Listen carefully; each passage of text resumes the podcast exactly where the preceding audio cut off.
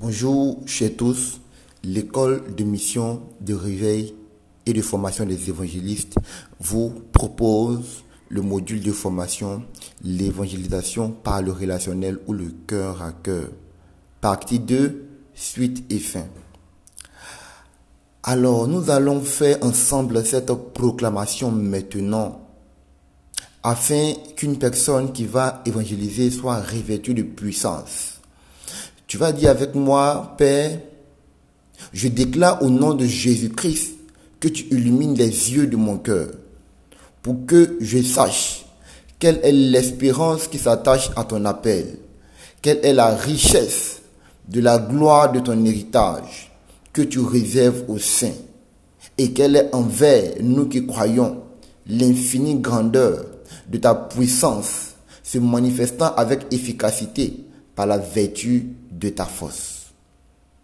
Tu dois comprendre à partir d'aujourd'hui que les yeux de ton cœur sont illuminés, que tu comprends aujourd'hui l'espérance qui s'attache à l'appel de Dieu dans ta vie, que tu comprends aujourd'hui la richesse de la gloire de Dieu qu'il réserve au sein dans toi.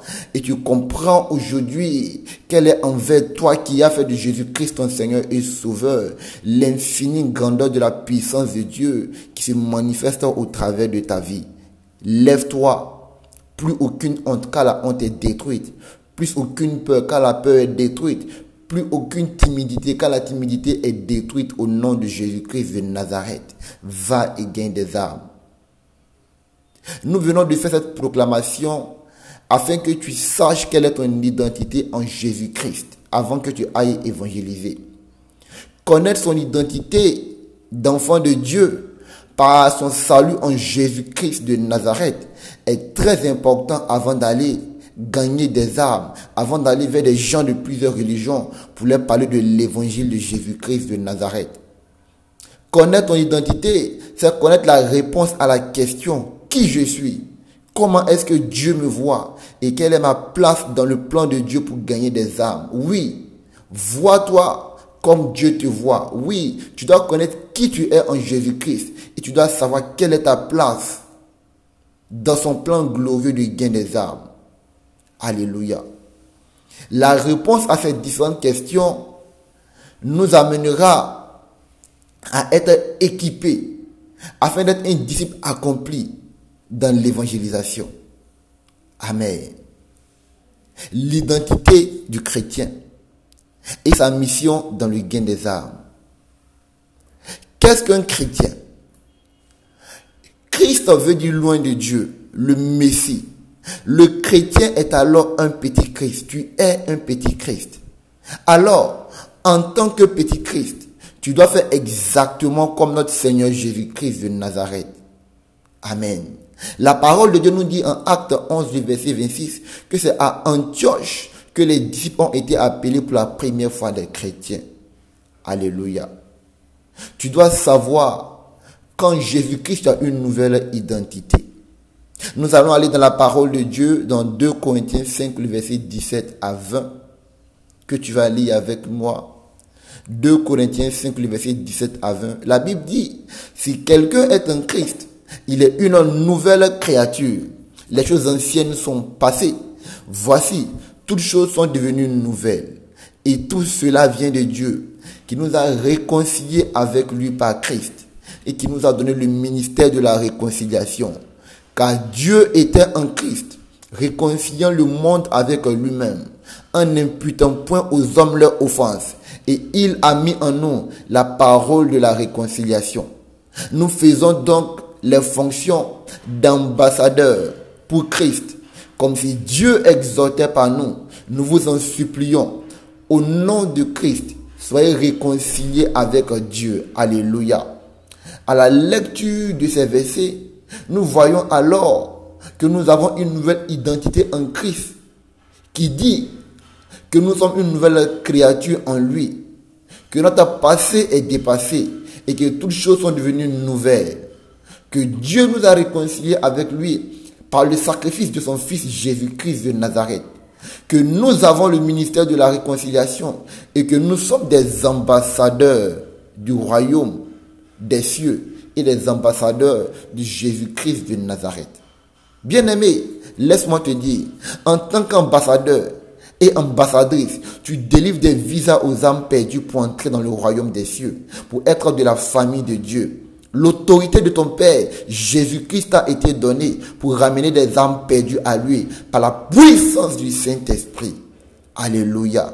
De même qu'un ambassadeur peut délivrer ou refuser le visa d'entrée dans son pays, toi aussi, tu as le salut des non-convertis en ton pouvoir par la puissance du Saint-Esprit. Alléluia. La parole de Dieu nous dit, je vous ai, je vous l'ai dit en vérité, tout ce que vous lierez sur la terre sera lié dans le ciel. Et tout ce que vous délierez sur la terre sera délié dans le ciel. Matthieu 18, verset 18. Par la prière, alléluia. Par euh, l'évangile que tu annonces aux gens, il y a la puissance pour sauver des âmes. Alléluia.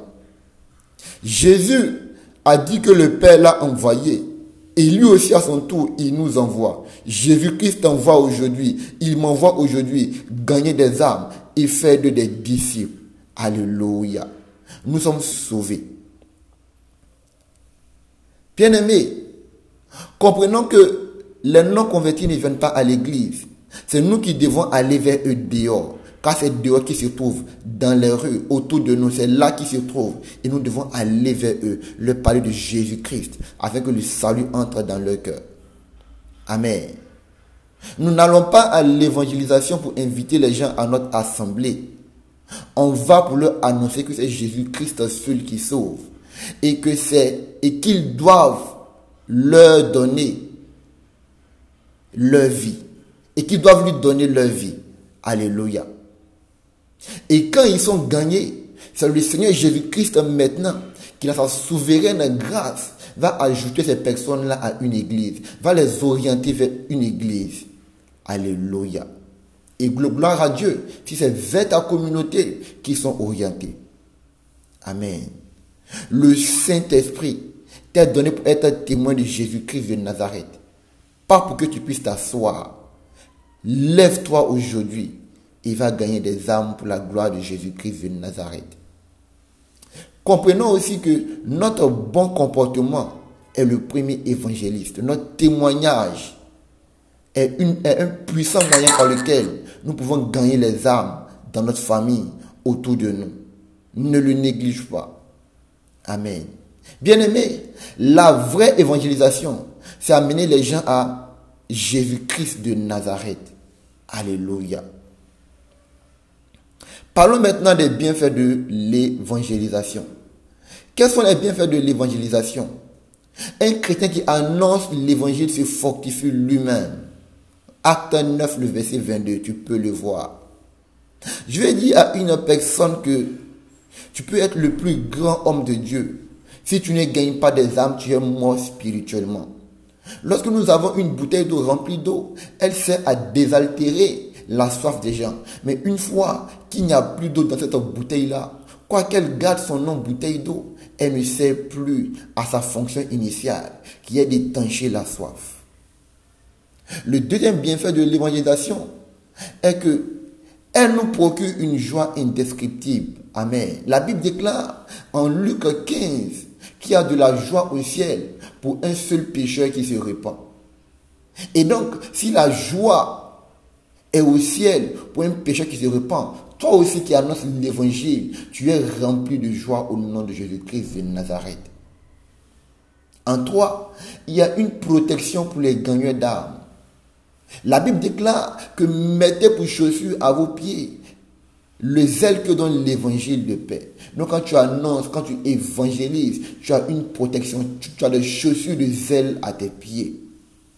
Amen.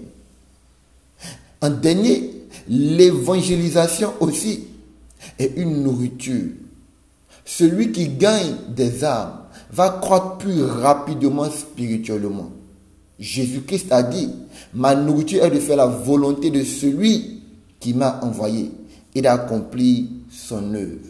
Donc lorsque tu accomplis l'œuvre de Dieu au travers de l'évangélisation, tu crois spirituellement. Amen. Quelles sont les qualités d'un témoin, d'un disciple du Seigneur Jésus-Christ ou d'un gagnant d'âme? Les qualités d'un témoin sont qu'il est rempli du Saint-Esprit. Sans le Saint-Esprit, on ne peut rien. Donc le témoin, celui qui sort pour aller parler de Jésus-Christ, doit être rempli du Saint-Esprit. Je déclare que tu es rempli du Saint-Esprit. En deux, il est rempli d'amour et de douceur. Le fruit de l'Esprit, c'est l'amour. Alléluia. C'est la douceur. Et la Bible déclare que l'amour de Dieu est répandu dans notre cœur par le Saint-Esprit que nous avons reçu. Tu es rempli d'amour.